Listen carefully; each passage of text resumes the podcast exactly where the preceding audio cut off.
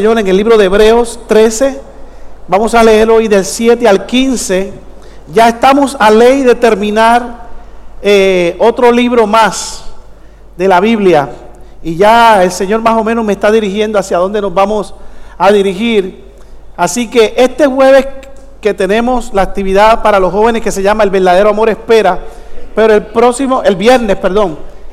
Pero el, próximo jueves... Eh, vamos posiblemente a cerrar nuestra serie con un sopón aquí. Así que, amado, ¿se acuerdan cuando terminamos Apocalipsis? Bueno, pues ya usted sabe la fiesta que vamos a formar. Hebreos 13, de 7 al 15, la palabra del Señor lee en el nombre del Padre, en el nombre del Hijo y en el nombre del Espíritu Santo y dice así, acordaos de vuestros pastores que os hablaron la palabra de Dios. Considerad cuál haya sido el resultado de su conducta e imitad su fe. Jesucristo es el mismo ayer y hoy y por los siglos. No os dejéis llevar de doctrinas diversas y extrañas, porque buena cosa es afirmar el corazón con la gracia, no con viandas que nunca aprovecharon a los que se han ocupado de ellas. Tenemos un altar, diga conmigo, un altar.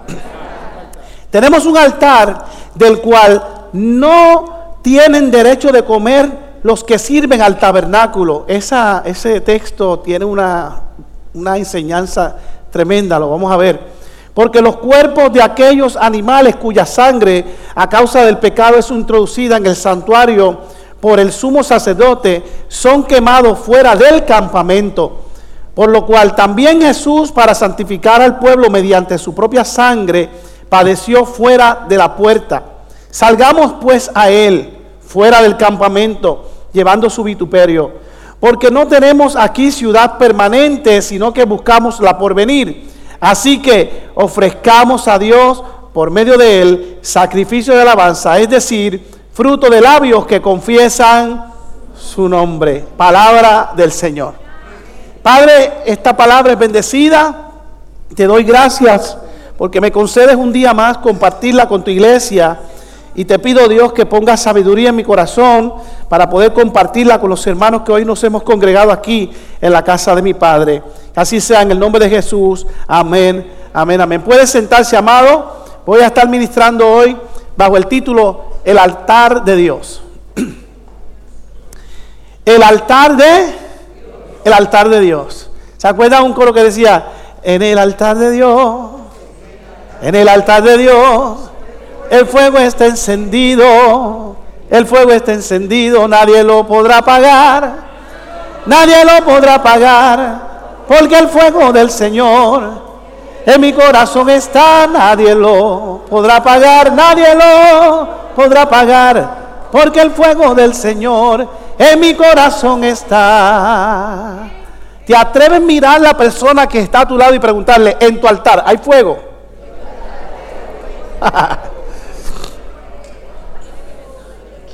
¿Sí o no? ¿Dónde está la gente aquí que están a fuego? Gloria a Dios.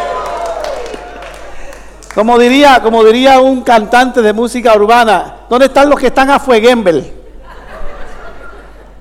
Manimonte, ¿se acuerdan de Manimonte? Pero amado, fíjense, mire qué interesante. Estamos a punto de terminar un libro que la Biblia eh, nos ha regalado unas exhortaciones durante los primeros 12 capítulos y ahora en este capítulo 13 nos está hablando de los deberes cristianos. ¿Se acuerdan la semana pasada? Hablamos de algunos deberes cristianos, ¿sí o no? ¿Se acuerdan de qué hablamos? Hablamos del amor fraternal, hablamos de la hospitalidad, Hablamos del matrimonio. ¿Cuántos aquí están felizmente casados? Gloria a Dios. No, y diga otra cosa. Hablamos de cosas que no se hablan mucho en la iglesia porque hablar de estas cosas antes era un tabú. Hablar del sexo, de la intimidad en el matrimonio era un tabú. La semana pasada hablamos del sexo y decíamos que el sexo lo instituyó Dios. Por lo tanto, el sexo no puede ser malo. Es malo cuando se practica fuera del matrimonio. Y es malo cuando se practica antes del matrimonio sin permiso, alaba. Hay que tener una licencia legal para practicarlo. El mundo de hoy le dice a los jóvenes, antes del matrimonio, vayan a la cama y una vez se casan le dicen, no vayas a la cama, es aburrido. Ay, pastor, esto empezó un poquito. Pero ese no es el mensaje de hoy. Hablábamos la semana pasada, hablábamos también del amor al dinero, de lo que es que, de lo que era la avaricia. Pero también decíamos que cuando nos damos cuenta que tenemos a Dios en nuestro corazón, Dios es nuestro todo, por lo tanto, si tenemos a Dios, no nos falta nada. Amén. Y decíamos que tener dinero no es malo, es una bendición. ¿Cuántos necesitan dinero aquí? ¿Cuántos necesitan dinero? El problema es cuando proyectamos, cuando proyectamos la prosperidad en la iglesia de la manera diferente. Y hay pastores que se han encargado solamente de proyectar prosperidad y se han olvidado de proyectar el reino. Y la verdadera prosperidad se alcanza cuando buscas primero el reino. Ahí dice, buscad el reino de Dios y su justicia. ¿Y qué? Y las demás cosas serán. Eso es lo que dice. Dice, todas las demás cosas serán añadidas. Por lo tanto, amado, después de haber dado ese resumen, nos corresponde entonces hoy reconocer que de alguna manera Dios quiere que la iglesia hoy entienda que la iglesia es un lugar donde viene gente que siempre lo hace todo bien. La iglesia es un lugar donde viene gente perfecta. La iglesia viene siendo un lugar donde te voy a inspirar hoy. El capítulo 13 nos está diciendo, nos está diciendo que Dios es superior. Dios es superior, mire, a los ángeles, diga conmigo a los ángeles. A los hombres, vamos, dígalo conmigo, a los hombres. A los profetas, a Moisés, a Josué, Dios es un mejor sacrificio. Dígalo, dígalo, mejor sacrificio, un mejor tabernáculo, una mejor ofrenda, un nuevo pacto. ¿Sí o no? Y ahora te está diciendo que Dios es un mejor altar. Y yo no sé a qué altar tú le rindes culto hoy. Yo no sé cuáles cosas se han convertido en el altar que ha suplantado a Dios al segundo lugar. Pero yo vengo a decirte que lo único que Dios te está pidiendo es que lo pongas a Él en primer lugar y que en tu vida, el altar de tu vida sea Dios. Por lo tanto, vengo a decirte que no solamente Él es el mejor altar, Él, no solamente, Él es el sacerdote de tu altar y no solamente el sacerdote, Él es el sumo sacerdote de nuestras vidas. Habiendo dicho todo esto, la pregunta que tendríamos que hacernos es, de alguna manera, eh, la iglesia es un lugar donde la gente que tal vez está sentada en la silla o al lado de tu silla o la gente que está contigo, nos damos cuenta que estamos buscando ser perfectos en Dios a través de su gracia. Y que tan pronto yo me convierto en pastor de una iglesia, lo único que necesito es que la iglesia considere que dentro de este margen que llamamos iglesia, yo también me convierto en una oveja. Y que, y que no solamente no hay ovejas perfectas, tampoco no hay pastores perfectos. El único pastor perfecto que yo encuentro en la Biblia lo encuentro en el Salmo 23. La Biblia dice, Jehová es mi pastor y nada me faltará. Si yo tengo a ese pastor como el altar de mi vida, nada me faltará. Gloria al que vive para siempre. ¿Alguien está, está comprendiendo lo que estoy diciendo? Por lo tanto, yo sé que cuando empezamos a ver lo que Dios nos quiere decir a través de estos versos, yo quisiera leer nuevamente el verso 7 y el verso 8 para entrar inmediatamente. Dice, acordaos de vuestros pastores que hablaron la palabra de Dios. Y usted me dice, pastor, ¿y, cómo podemos hacer esto? Quiero, quiero dejarte saber que antes de hablar de mí y antes de hablar de los pastores que ustedes hayan tenido en la vida, porque ahí dice que te acuerdes de los pastores, porque me parece que el que escribió sabía que iban a haber personas que en su trayectoria cristiana iban a tener más de un pastor. ¿Cuántos aquí han tenido más de un pastor? La hermana Marilyn hablaba ahorita que ella tuvo un pastor en los principios de su, de su carrera como cristiana que le enseñó. Y después hablaba de otra experiencia que tal vez no fue muy buena. Y ahora, pero sin embargo dice que si esos fueron tus pastores y se encargaron de traer una palabra, y de hecho usted sabe que yo tengo una gran responsabilidad, porque el pastor tiene una gran responsabilidad aunque tenga cinco ovejas o aunque tenga mil. Porque el pastor es el que va a dar cuenta por las ovejas. Y las ovejas no van a dar cuenta por el pastor. Usted, sin embargo, aquí la palabra te está inspirando y te está diciendo, acuérdate de tus pastores. Acuérdate del ángel de la iglesia. Acuérdate de alguna manera, y yo nunca hablo de mí, pero qué bueno que llegó esta oportunidad, bendito sea el Señor, de una, una de mil, gloria a Dios. Y no lo hago para, para levantar el ego, para vanagloriarme, lo hago simplemente porque hoy la palabra nos indica que nos acordemos de nuestros pastores. ¿Cómo nos podemos acordar de ellos? Orando por mí. ¿Cómo nos podemos acordar del pastor? Intercediendo por el pastor. ¿Cuántos interceden por el pastor? Alaba. ¿Cuántos oran por el pastor? ¿Sabe? Es interesante porque si nos vamos al contexto de este texto que estamos leyendo, acordados de vuestros pastores que hablaron la palabra de Dios, lo que está diciendo es que en aquel tiempo, dice, acuérdate de los pastores posiblemente los que estaban en el presente y los que ya no estaban. Porque en ese contexto histórico estamos hablando de que estos pastores se encontraban donde? Se encontraban en Roma. Y Roma, de hecho, se cree, se cree, un detalle para los que les gusta ser curioso, se cree que la carta de Hebreos se escribió en Roma. Pero ¿qué estaba pasando con los cristianos que estaban en Roma? Ah, hermano, hermano 30 hace. ¿Qué, ¿Qué quiere decir esto? estaban los que no estaban siendo encarcelados, estaban siendo torturados, y los que no estaban siendo torturados estaban siendo quemados, y los que no estaban siendo quemados estaban siendo asesinados. Por lo tanto, la gente que no era cristiana de aquel tiempo sabía que si herían al pastor, herían la iglesia. De hecho, hay un texto que dice que si, que si hieren al pastor, las ovejas qué? Las ovejas se dispersarán. Por lo tanto, la estrategia del enemigo de aquel tiempo no era ir en contra de las ovejas, era ir directamente al grano. Si yo, yo, si yo logro herir al pastor, yo voy a herir la iglesia. Si yo logro hacerle daño al pastor, yo le voy a hacer daño a la iglesia. Por lo tanto, si hay alguien que necesita la oración de ustedes, es este que está aquí, gloria a Dios. Porque yo tengo claro, yo tengo claro que el enemigo va a tratar de herir al pastor, pero yo no vivo la vida pensando que el enemigo me va a ganar la guerra.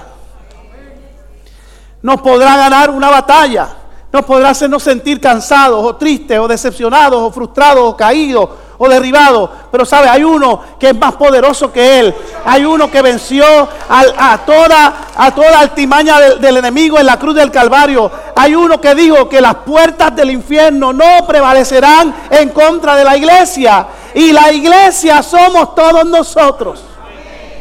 Amén.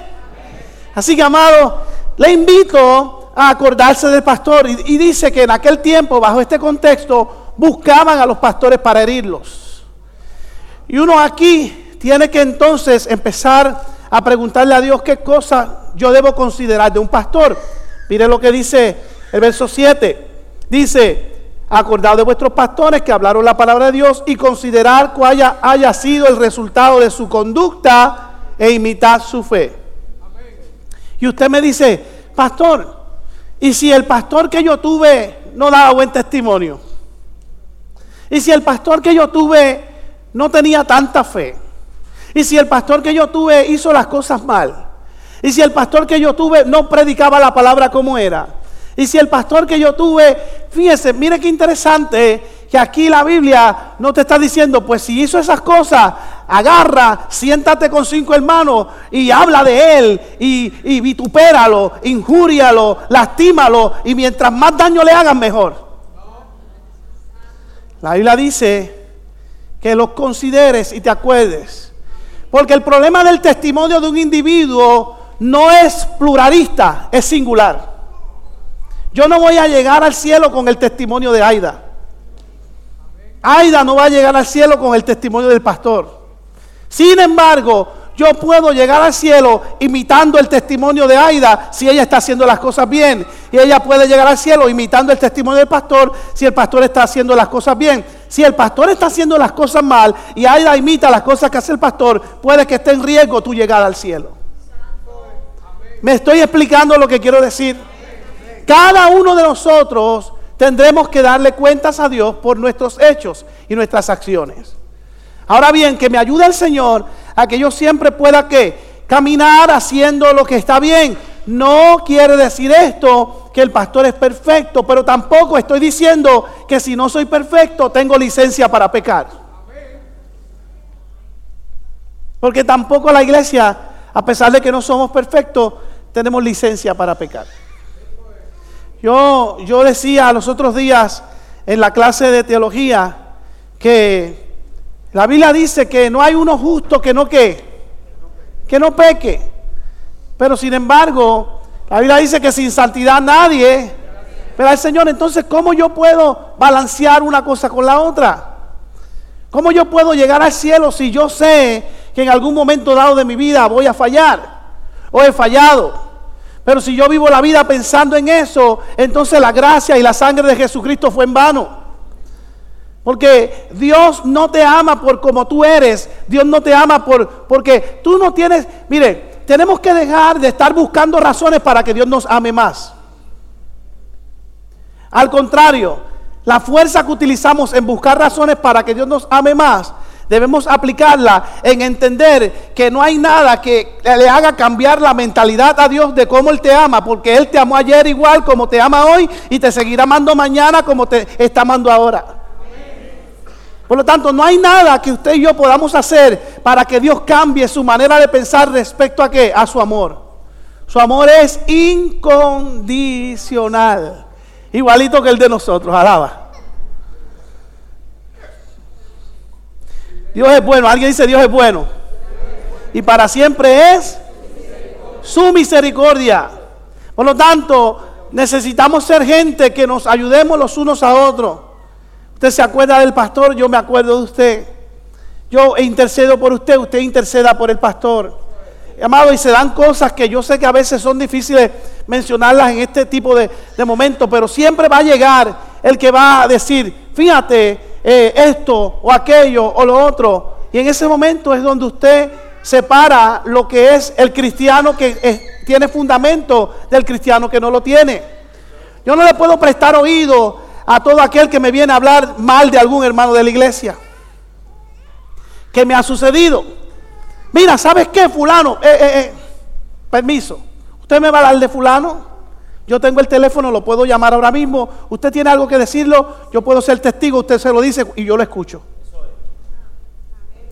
Pero yo no puedo prestar oídos al que viene a hablarme mal de fulano porque yo no sé si lo que me está diciendo de fulano es verdad. Y yo no puedo juzgar la, verdad sin tener lo que llaman en inglés el big picture de toda la historia. Porque normalmente todas las historias tienen dos versiones. Y te puedo garantizar que una de ellas es cierta y una de ellas no lo es. O ambas son ciertas o ambas son falsas.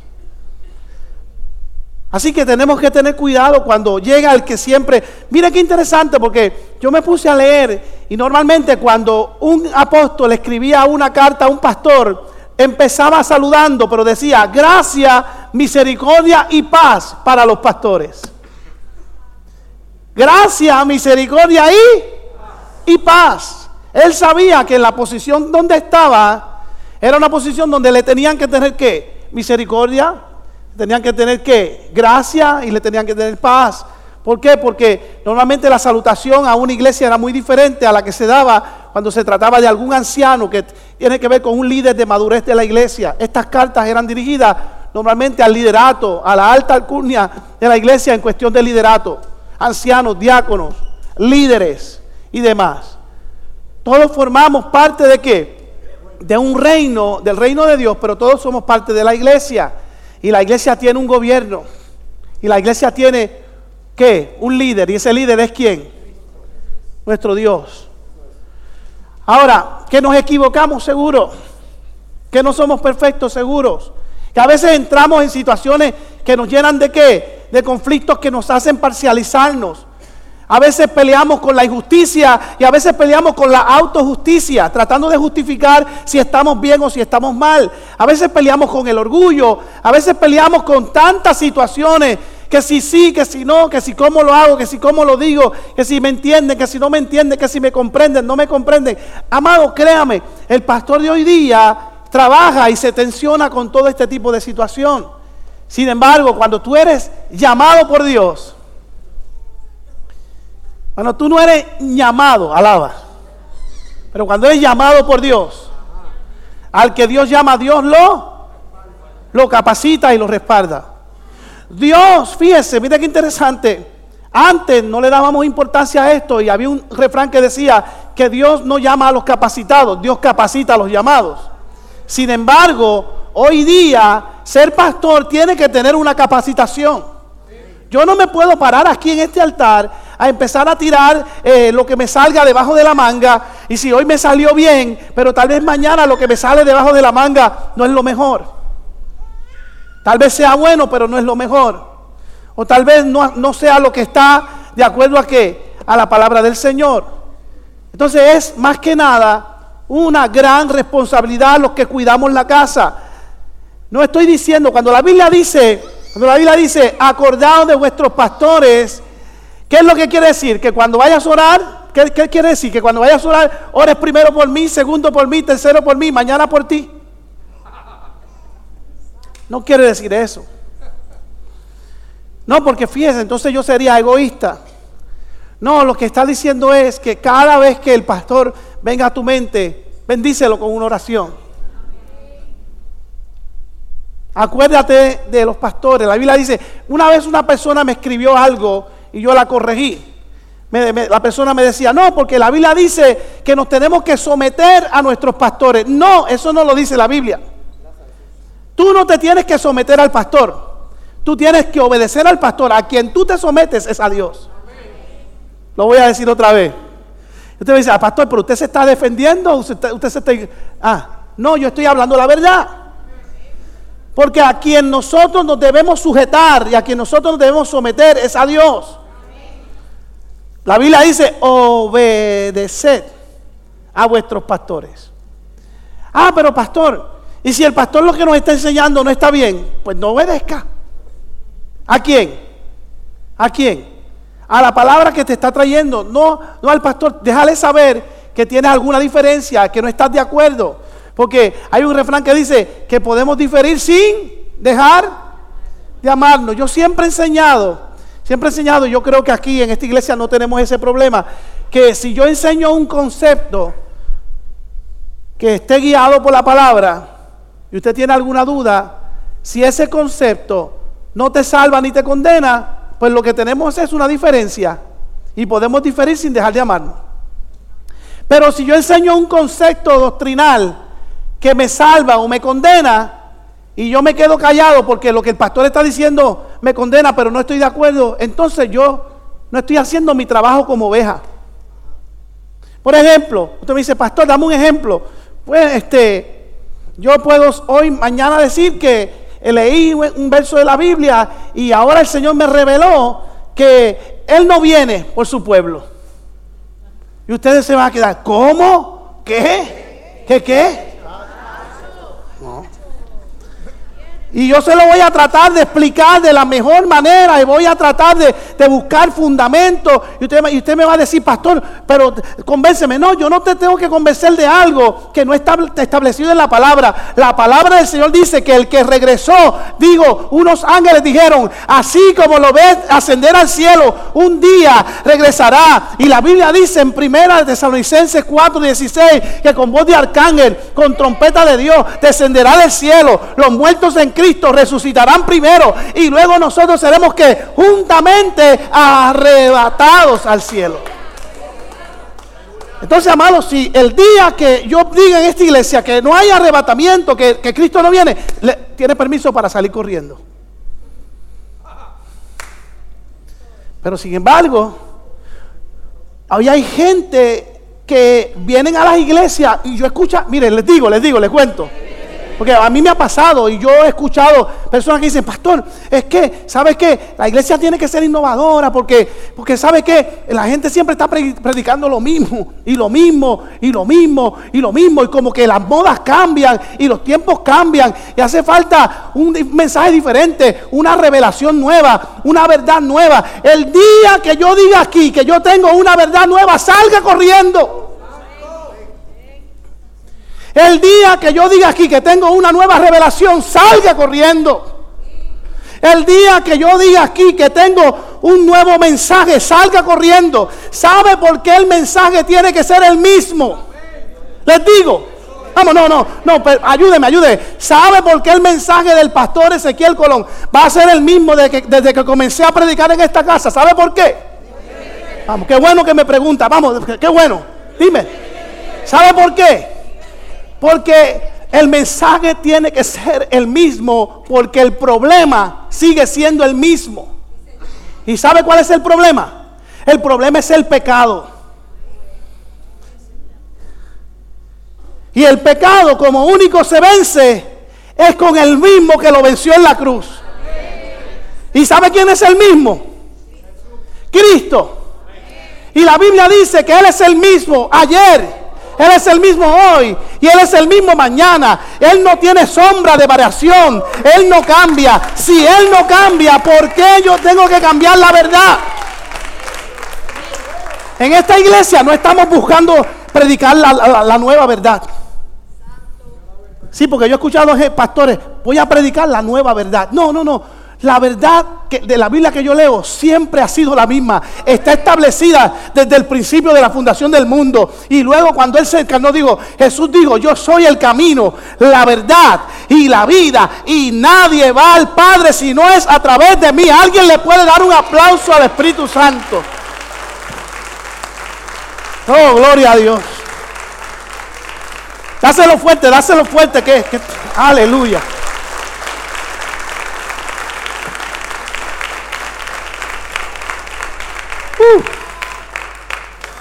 Porque el día que yo diga, ora por mí, ora por mí primero, ora por mí segundo, ora por mí tercero y mañana ora por ti, te estoy citando Soberbios 4.3, alaba. Alaba. Búscalo en la Biblia que no lo vas a encontrar. Se levantó la soberbia del pastor que quiere que solamente oren por él. No, amado, la Biblia que yo conozco me hace hablar la palabra de Dios. Mi primordial trabajo en esta casa es hablar la palabra de Dios. ¿Qué dice el verso 7? Acuérdate de los pastores que te hablaron la palabra de, de ellos. La opinión de ellos. La palabra de, de Dios. Considerad, y dice, considerad cuál haya sido su conducta e imitad su fe. Usted dice, pastor, usted me está diciendo que debemos imitarlo a usted. No, imita mi fe. Y yo pregunto, ¿la fe mía es diferente a la tuya? La fe mía tiene cantidad. Yo tengo la misma medida que te dieron a ti. De hecho, la Biblia dice que lo que debemos hacer es alcanzar la medida de la plenitud de Cristo. A ti te dieron la fe suficiente para que tú llegues al cielo. Gracias por lo que dijeron amén. Lo voy a decir otra vez. Tú tienes la fe necesaria para llegar, para vencer. Él venció, tú eres vencedor con Él. Por lo tanto, fíjense que lo que voy a decir. Mi función, no dije posición.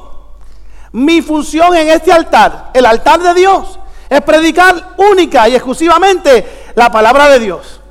Y dije mi función, porque mi posición no me lleva a nada. Posición es un, un diploma colgando en la pared. Y el día que yo me posicione, voy a tener problemas, porque yo tengo que tener claro que aquí el grande es Dios. Que aquí el más, el, más profundo es Dios. El más alto es Dios. El más ancho es Dios. El más grande es Dios.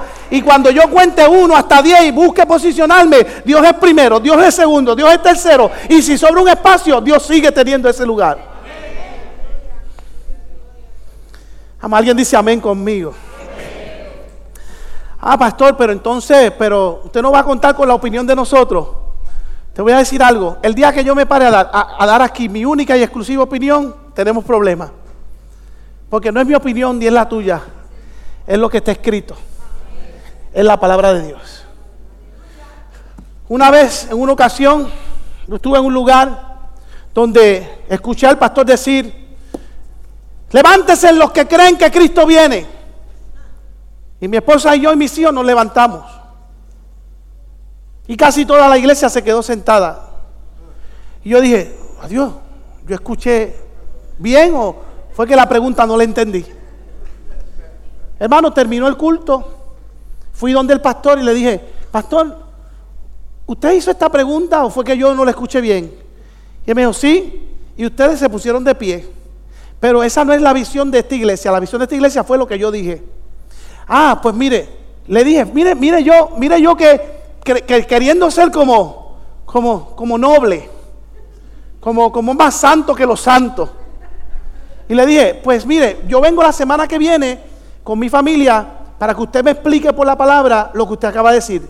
Si está en la palabra, yo me quedo aquí. Si no está, yo voy a buscar por la salud espiritual de mi familia otro lugar. ¿Y sabe qué pasó, amado? Mi esposa está de testigo, mis hijos están de testigo. Que esa persona me dijo, si no estás de acuerdo con la visión del pastor, tienes problemas.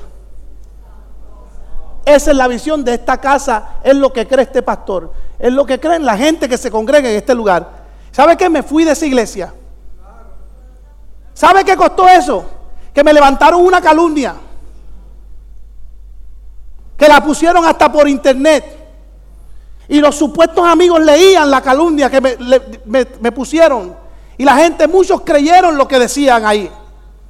Pero ¿qué pasó? Que el Señor me dijo, cállate y no te defiendas. Porque la verdad te hará libre. Y hoy día usted busca esa iglesia y la iglesia no existe. Porque lo que es de Dios permanece y permanece para siempre. ¿Sabe qué, amado? Yo estoy claro a lo que Dios me llamó, estoy claro a donde Dios me puso, pero hay algo que yo no voy a negociar. La verdad que está en la palabra. Yo no voy a negociar lo que está escrito en la palabra. Lo que está escrito en la palabra, escrito está. Alguien puede adorar y glorificar el nombre del Señor. Créame, amado hermano, mi opinión es secundaria. La de usted es importante, pero por encima de la opinión suya y la mía está la opinión de Dios. Por lo tanto, sí, vamos a considerar que la conducta del pastor y su fe tiene que ser congruente a la doctrina. ¿Qué doctrina? La doctrina de la fe, la sana doctrina. Pero también la, conducta de la oveja tiene que ser congruente a la palabra de Dios. Y yo sé que aquí, la gente que está aquí son ovejas, alaba. ¿Dónde están las, ovejas aquí? Gloria al Señor. Y sí, fallamos, y, pero que dice la palabra que si una oveja se desvía del camino, pues el pastor tiene la consideración de que de ayudarla, la perniquebrada, sanarla.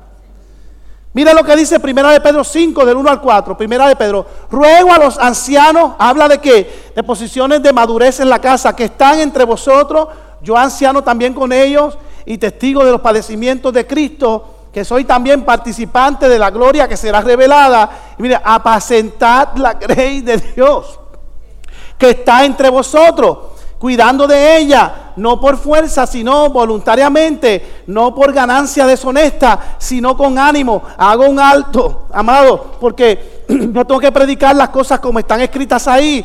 Cuando habla del anciano, y yo también siendo anciano, se refería a que ellos tenían posiciones de pastorado, pero hay pastores que se han lucrado del altar. Hay pastores que se han lucrado de la vida pastoral. Y yo digo en esta casa, yo quiero pastorear enseñando, pero quiero enseñar pastoreando. Y un día, lo digo, no lo digo. Ah, lo digo, ¿usted sí o no? Una persona llegó aquí, se sentó con nosotros. Me dijo, vengo de una iglesia. ¿Y sabe por qué me fui? Porque el pastor tiene un Mercedes. Yo dije, ok, déjame ver qué va a decir. Ay, se están lucrando de la iglesia y con carros nuevos y Mercedes y casas bonitas. Y hermano, yo, dice, yo dije, no voy a hablar porque si hablo ofendo. Pero yo, yo tengo, yo tengo una ayuda idónea. Y la pastora me miró. Yo decía, cállate, pastora, cállate, no digas nada. Porque la pastora habla poco, pero cuando habla... Y le digo, pues ¿sabes qué? el pastor de esta iglesia tiene un Mercedes. Pero lo tiene hace ya más de, más de unos cuantos años ya. Está saldo. Y el pastor de esta casa, de esta iglesia, tiene una casa bonita. Pero ¿sabe qué? antes de pastorear, el pastor trabajaba en una compañía que le permitió con el sudor de su frente ganarse lo que hoy día tiene. Y le digo, ¿y sabe qué? Te tengo que decir algo, tener cosas buenas no es malo. No sé por qué saliste de allí, pero te tienes que acostumbrar si vienes aquí que el pastor tiene un Mercedes y que tiene una casa bonita. Mire, hermano, qué casualidad. Yo digo, pero qué casualidad. ¿Sabe qué pasó? A la otra semana se fueron. No entiendo porque fueron a la iglesia buscando a ver qué carro tenía el pastor y qué casa tenía. Hermano, uno cree que esas cosas no pasan, pero pasan. ¿Cómo se viste el pastor? ¿Estará combinado hoy? ¿De qué color son las medias? ¿Tendrá media o no tendrá media?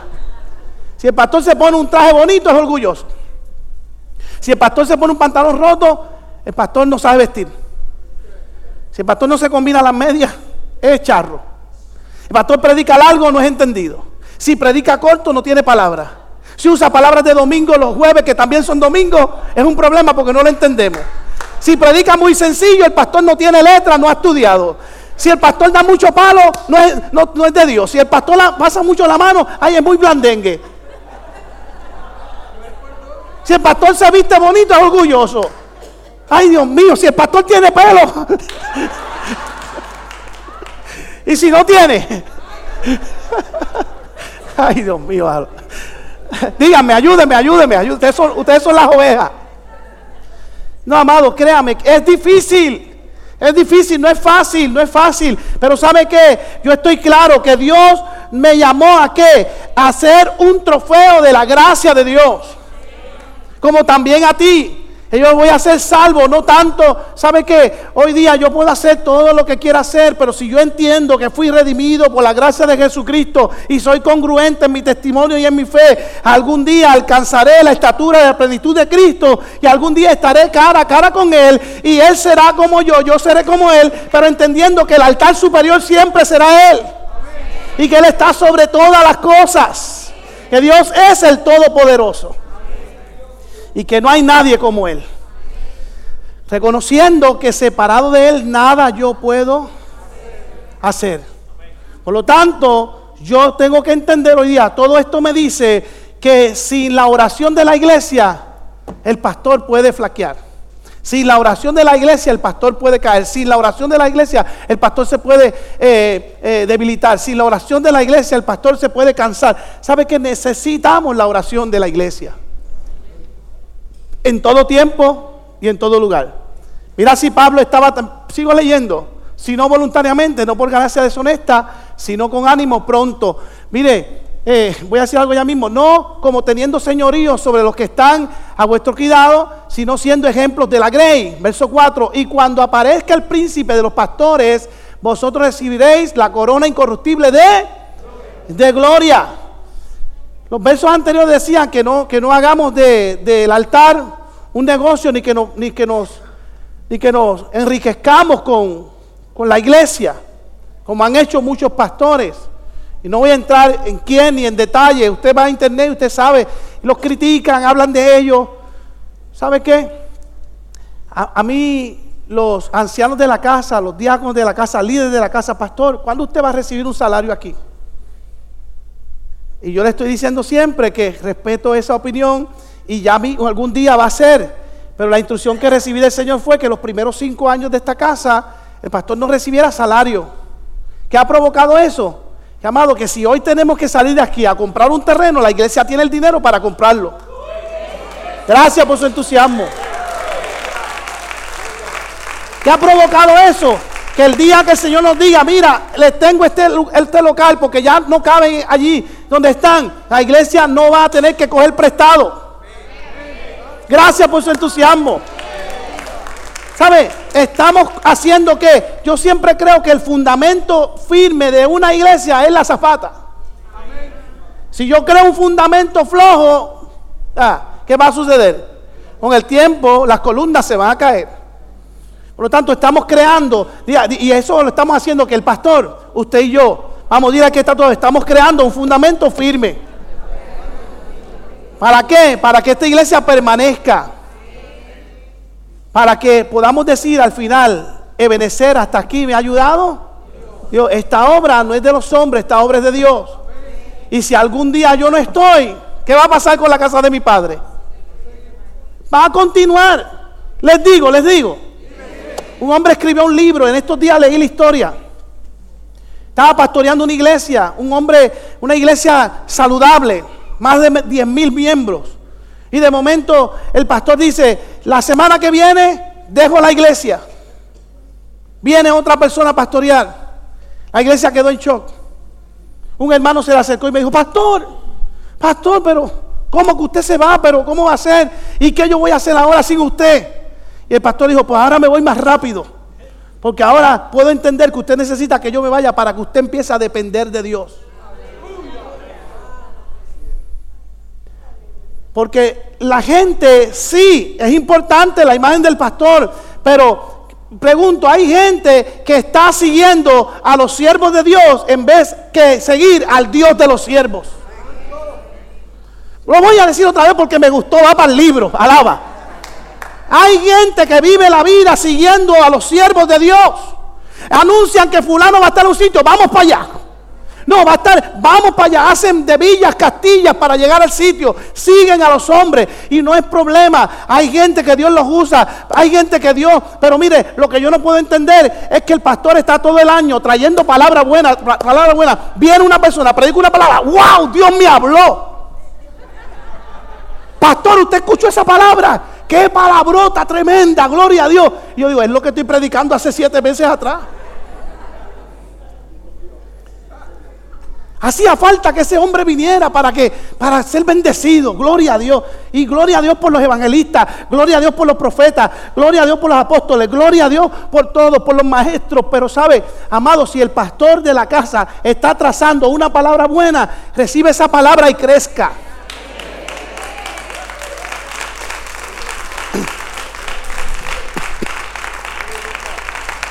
Hay gente que no puede servirle al Señor si no escuchan la palabra matutina de internet. Alaba.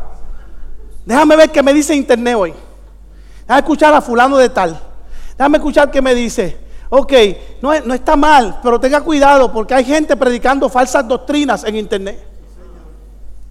Hay pastores que usted escucha en internet que es la primera vez que los escucha. Dice, wow, qué tremendo. Usted no sabe el desarrollo de ese hombre, de esa persona, de dónde viene, si tiene una vida pía con Dios, si es fiel a Dios.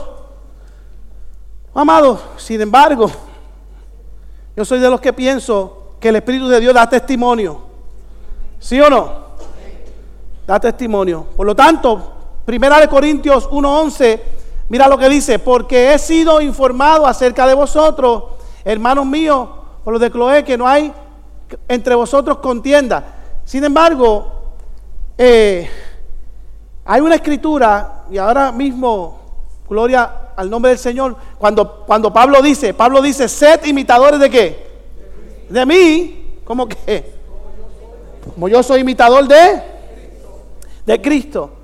Él estaba claro que si él estaba imitando a Cristo, la gente no iba a tener problema con que lo imitaran a él. Entonces, yo observo la iglesia, yo digo, wow, testimonio de fulano, el testimonio, y me gusta cuando veo gente fiel, cuando veo gente íntegra, cuando veo gente que llega a la casa del Señor, lo mismo el jueves que el domingo, que llegan temprano, que llegan y usted los ve que vienen a una sola cosa. ¿A qué? adorar a Dios. ¿A qué hemos venido a la casa del Señor? adorar a Dios. Créame, amado hermano, bendito el nombre del Señor por su gracia. Voy a seguir leyendo porque no me quiero detener y esta palabra hoy se explica por sí sola. Voy a llegar a un momento donde casi voy a leer hasta el final. Dice, Dice, considerad cuál haya sido el 7, el resultado de su conducta y su fe. Eso ya lo hablamos. Porque Jesucristo es el mismo cuando.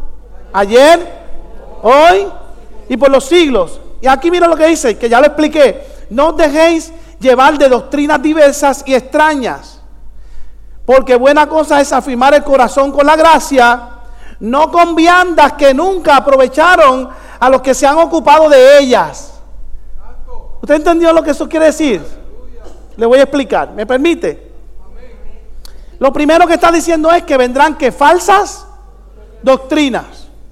Usted tiene que asegurarse lo que es una sana doctrina. Amén.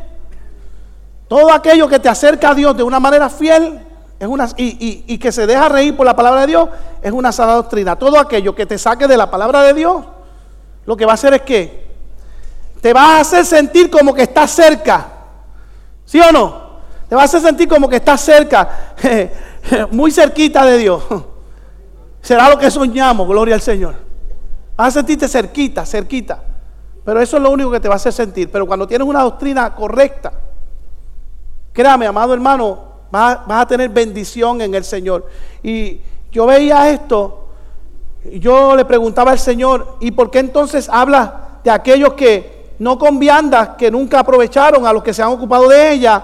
Es que en aquel tiempo y aún hoy día, la gente vivía en Roma, aquellos judíos, y Pablo estaba allí, los que estaban allí, la gente que estaba allí, y entonces todavía en Roma habían judíos que estaban más preocupados, ¿qué me puedo comer y qué no me puedo comer? Peleando el reino de los cielos se le hacía fuerte por un pedazo de qué? Por un pedazo de carne. Y miren qué interesante. Y Pablo empieza a hablarles a ellos y decirles, aquellos que se han ocupado de las viandas, y eso es lo único que han hecho, han perdido el tiempo. ¿Por qué han perdido el tiempo? Decía Pablo. Quiero leerles unas escrituras bien interesantes que nos van a hacer ver una verdad explícita que estoy seguro que te va a bendecir. Yo quiero leer, eh, por favor, ponme Filipenses 3.1 y después me vas a poner segunda de Timoteo. Por lo demás, hermanos, gozaban el Señor. A mí no me es molesto el escribirle las mismas cosas y para vosotros es seguro. Pablo aquí está hablando, yo me voy a encargar de predicarles el mismo mensaje, el mismo mensaje, el mismo mensaje, porque el mensaje de Dios no debe qué? No debe cambiar. Ahora, dice, toda escritura es inspirada para qué? Para enseñar, para redarguir, para corregir, para instruir en justicia. Sigue a fin de que el hombre de Dios sea perfecto, eternamente preparado para toda buena, para toda buena obra. Ahora mira lo que dice 2 Timoteo 3 de 16 a 17. A fin de que el hombre de Dios sea perfecto, enteramente preparado para toda buena obra. Bendito el nombre del Señor. Y ahora llévame a Romanos 14 del 13 al 17. Así que ya no juzguemos más los unos a los otros, sino más bien bendecid, no por poner tropiezo u ocasión de caer a quién al hermano, seguimos leyendo, yo sé y confío en el Señor Jesús que nada es inmundo en sí mismo. Miren lo que está diciendo Pablo, nada es inmundo en sí mismo. Mas para el que piensa que algo es inmundo, para él, para él lo es. Pero si por causa de la comida, tu hermano es que es contristado, ya no andas conforme a qué? Al amor. No hagas que por la comida tuya se pierda aquel por quien Cristo murió. No sea pues vituperado vuestro qué? Vuestro bien. Y el último verso, porque el reino de Dios, el reino de Dios no es comida ni bebida, sino justicia, paz y gozo en el Espíritu Santo. Amado, si yo tengo que explicar eso, entonces estamos peleando hoy día porque me voy a perder si me como tal cosa. Y no voy a mencionar para que la gente no, no se sienta aludida. Pero Pablo está diciendo, la revelación que he tenido, no llames inmundo lo que Dios ya santificó. No te pierdas el reino de los cielos por un pedazo de comida. O por, eh, te estás ocupando más por la vianda que por qué. Mire, ¿Por qué me tengo que preocupar por la sombra del tabernáculo del antiguo pacto cuando tuve el cuerpo en el Nuevo Testamento? Ah, eso, eso, eso me gustó. Me ministró hasta, hasta, hasta de la cabeza a los, pies, a los pies y de los pies a la cabeza.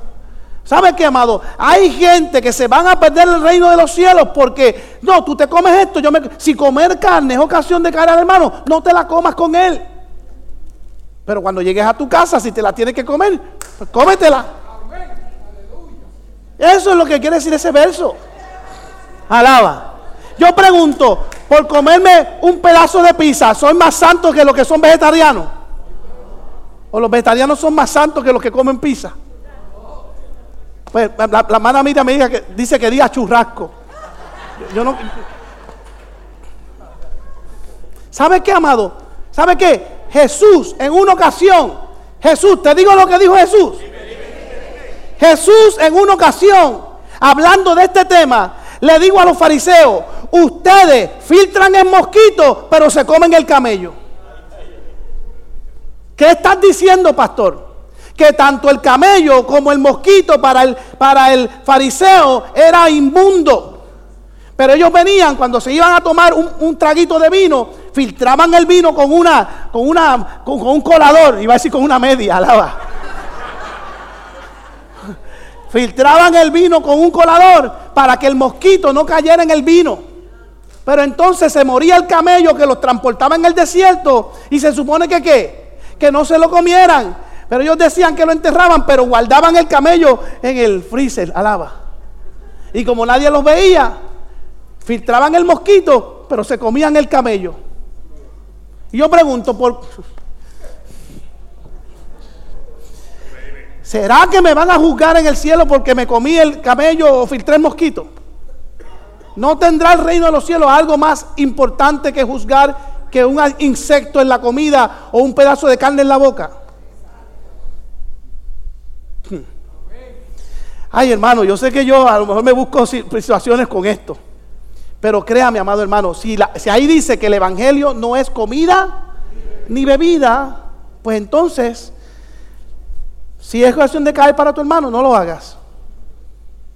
No lo hagas. Si es ocasión de caer a tu hermano, no lo hagas. ¿Podemos seguir? ¿Estamos claros? Gloria al nombre del Señor. ¿En qué verso me quedé? Allá en Hebreo. Mire, estamos en, en, el, en el 9. Vamos al 10. Ahora, Tema de hoy. Tenemos un altar, un altar. Del cual no teniendo derecho de comer los que sirven al tabernáculo. Sigue hablando de comer. Pero aquí está hablando de los que sirven al tabernáculo. No tienen derecho de comer en ese altar.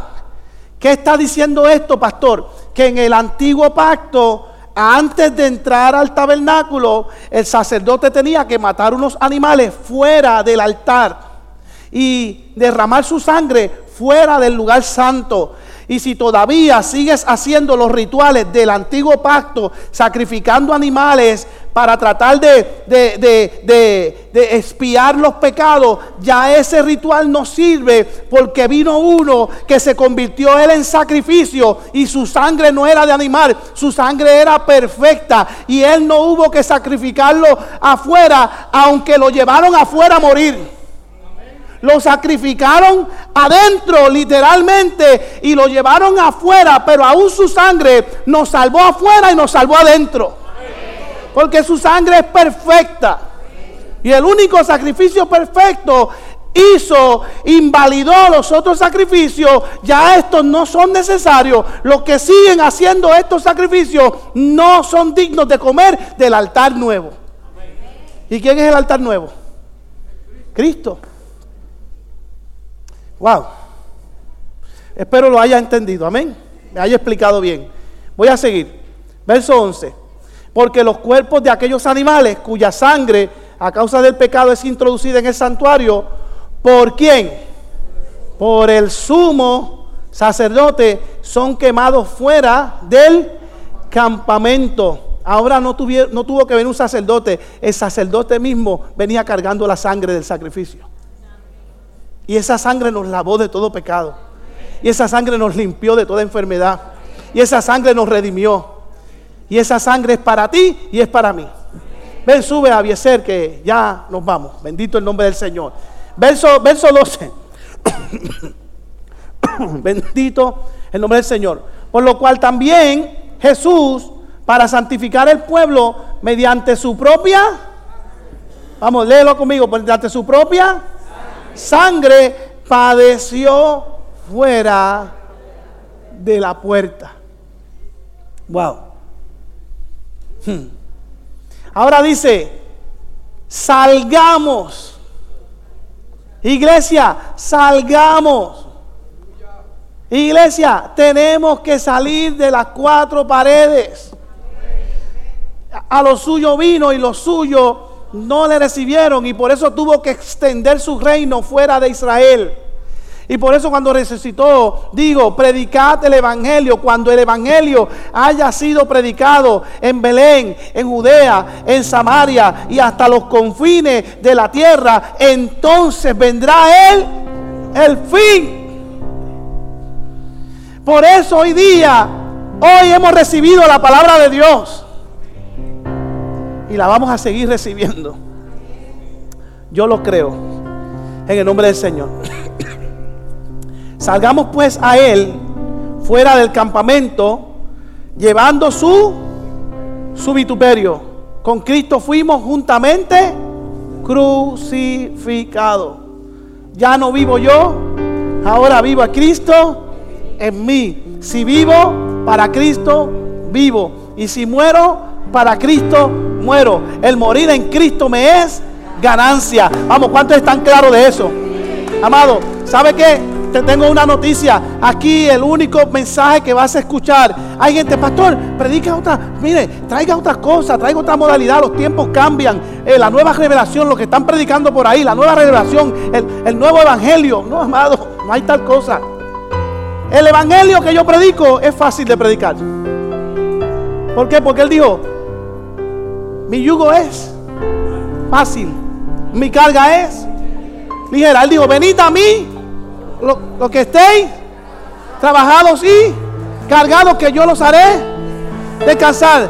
Él dijo, yo soy el camino, la verdad y la vida, y nadie va al Padre, sino él dice, Él quiere que todos procedan a al arrepentimiento. Él dijo que por su llaga nosotros fuimos curados. Él dijo que Él regresaría por su iglesia. Y yo pregunto, ¿cuántos aquí lo están esperando? Ese es el evangelio que nosotros nos vamos a cambiar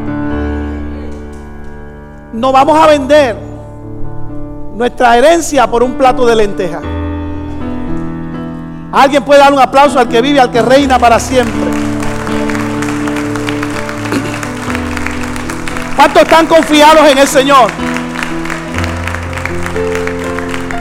Termino, termino. Gloria al Señor, termino. Termino de leer verso. Eh, ¿dónde, ¿Dónde me quedé aquí? Salgamos fuera del campamento llevando su vituperio porque no tenemos aquí no tenemos aquí ciudad permanente, sino que buscamos la por venir. Yo tengo una morada en el cielo. Yo no estoy haciendo riquezas en la tierra, estoy haciendo riquezas en el cielo donde el orín ni la polilla corrompen. Yo tengo una ciudad celestial. Oh, gloria a Dios. Verso 15. Así que ofrezcamos los jueves. Porque los jueves también. Pues ofrezcamos los jueves y los domingos solamente. Ofrezcamos siempre a Dios por medio de él que dice sacrificio de alabanza, es decir, fruto de labios que confiesan su nombre. Habrá alguien aquí agradecido hoy que pueda abrir su boca. Habrá alguien agradecido que pueda decir gracias. Habrá alguien que pueda decir amén. Habrá alguien que pueda dar alabanza al Señor. En tus atrios, en tus atrios, en tus atrios. Esa es la que voy a cantar, gloria a Dios. Oh, gloria al Señor. Esta palabra me bendice tanto, amado. Sigo o paro. Sigo. Sigo. Dice, por medio del sacrificio de alabanza, es decir, fruto de labios que confiesan su nombre y de hacer el bien y de la ayuda mutua, no nos olvidemos, porque de los tales sacrificios se agrada Dios. Y el último verso obedeced a vuestros pastores y sujetaos a ellos. Aquí, cuando habla de sujetaos a ellos, obviamente la Biblia dice, misericordia quiero y los sacrificios, dice que es mejor obedecer que los sacrificios. Sujétate a un pastor cuando el pastor sea digno de ser sujetado a él. Sujétate a un pastor cuando lo que el pastor te está enseñando es digno de ser obedecido. Pero de, aquel lugar donde estés, que el pastor te esté inspirando a hacer cosas que no tienes que hacer o enseñándote una palabra que no es, no te puedes sujetar. Porque vuelvo y repito, hay gente siguiendo a los siervos de Dios y se han olvidado de sujetarse al Dios de los siervos.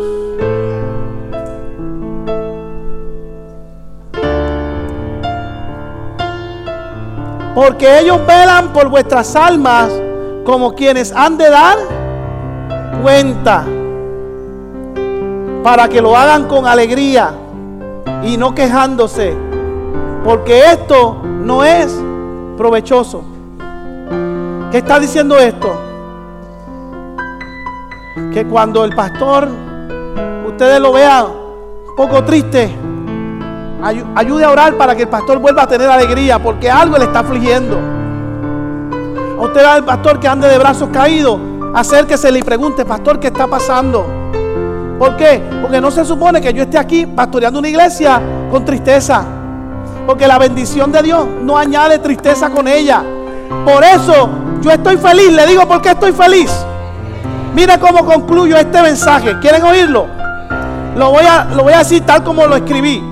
Él no solo fue mayor hombre, fue mayor que los profetas, fue mayor que los ángeles, un mejor sacrificio, un mejor pacto, una mejor ofrenda, un mejor sacerdote, fue el sumo sacerdote, un mejor tabernáculo. Hoy día es el mejor altar. Y si estás en el altar de Dios, quiero decirte que tienes que dar gracias. Yo doy gracias, doy gracias a Dios por mi familia. Doy gracias a Dios por mi salud. Doy gracias a Dios por los líderes de esta casa. Doy gracias a Dios por cada hermano. Pero doy gracias a Dios porque hoy pastoreo la iglesia, la casa de mi Padre. Donde puedo decir con alegría que estoy pastoreando la mejor iglesia de Cagua.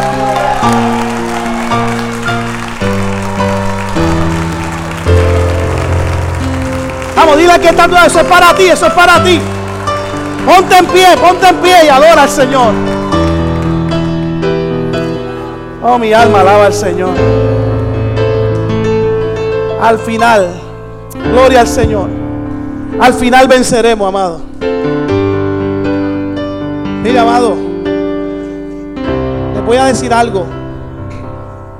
Usted ve esta Biblia Mírela bien. ¿Cuántos tienen Biblia? Coja su Biblia en la mano, los que trajeron la Biblia. Levante la Biblia un momento hacia el cielo. Levántela, levántela. ¿Usted sabe lo que costó tener esta Biblia en la mano?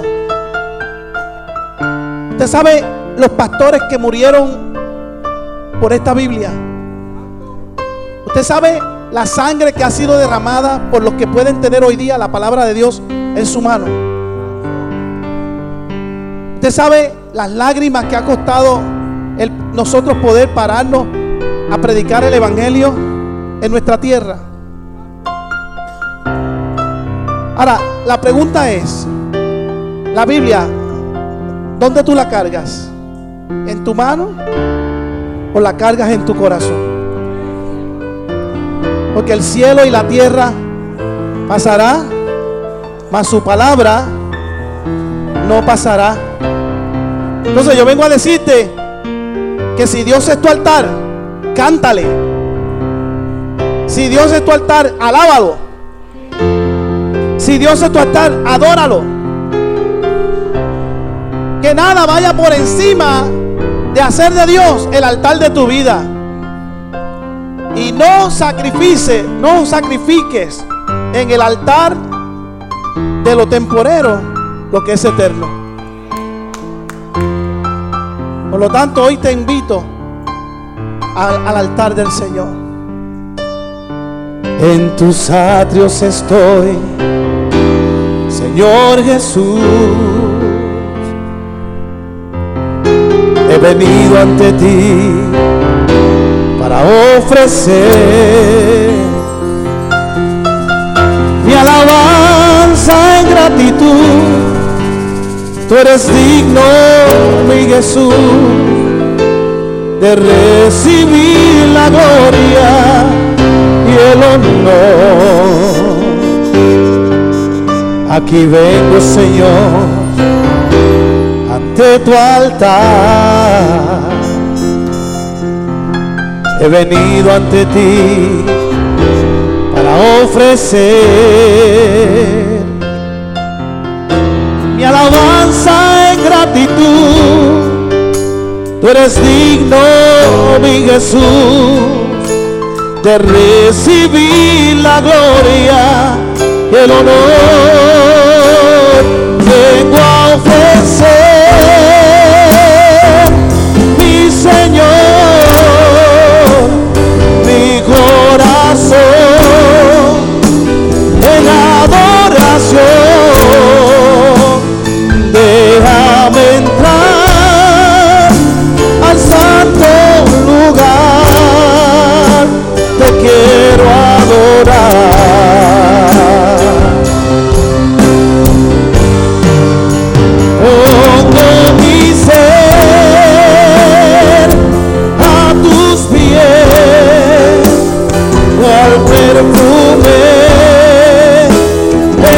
de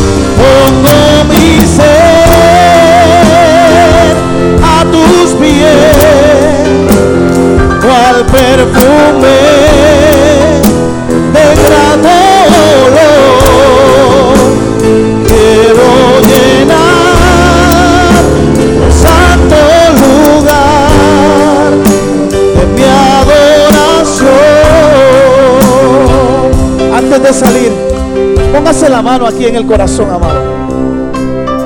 Y dígale, Señor, dígalo con autoridad, Señor, mi corazón, mi vida, mi cuerpo, hoy se convierten en templo del Espíritu Santo. Aunque soy imperfecto, ayúdame a alcanzar la plenitud de la estatura de Cristo para que mi altar sea uno digno de ser llamado altar de Dios. Permíteme con mi vida y con mi adoración perfumar tu trono y todos los días de mi vida, sea que entre o sea que salga, siempre tu altar esté conmigo.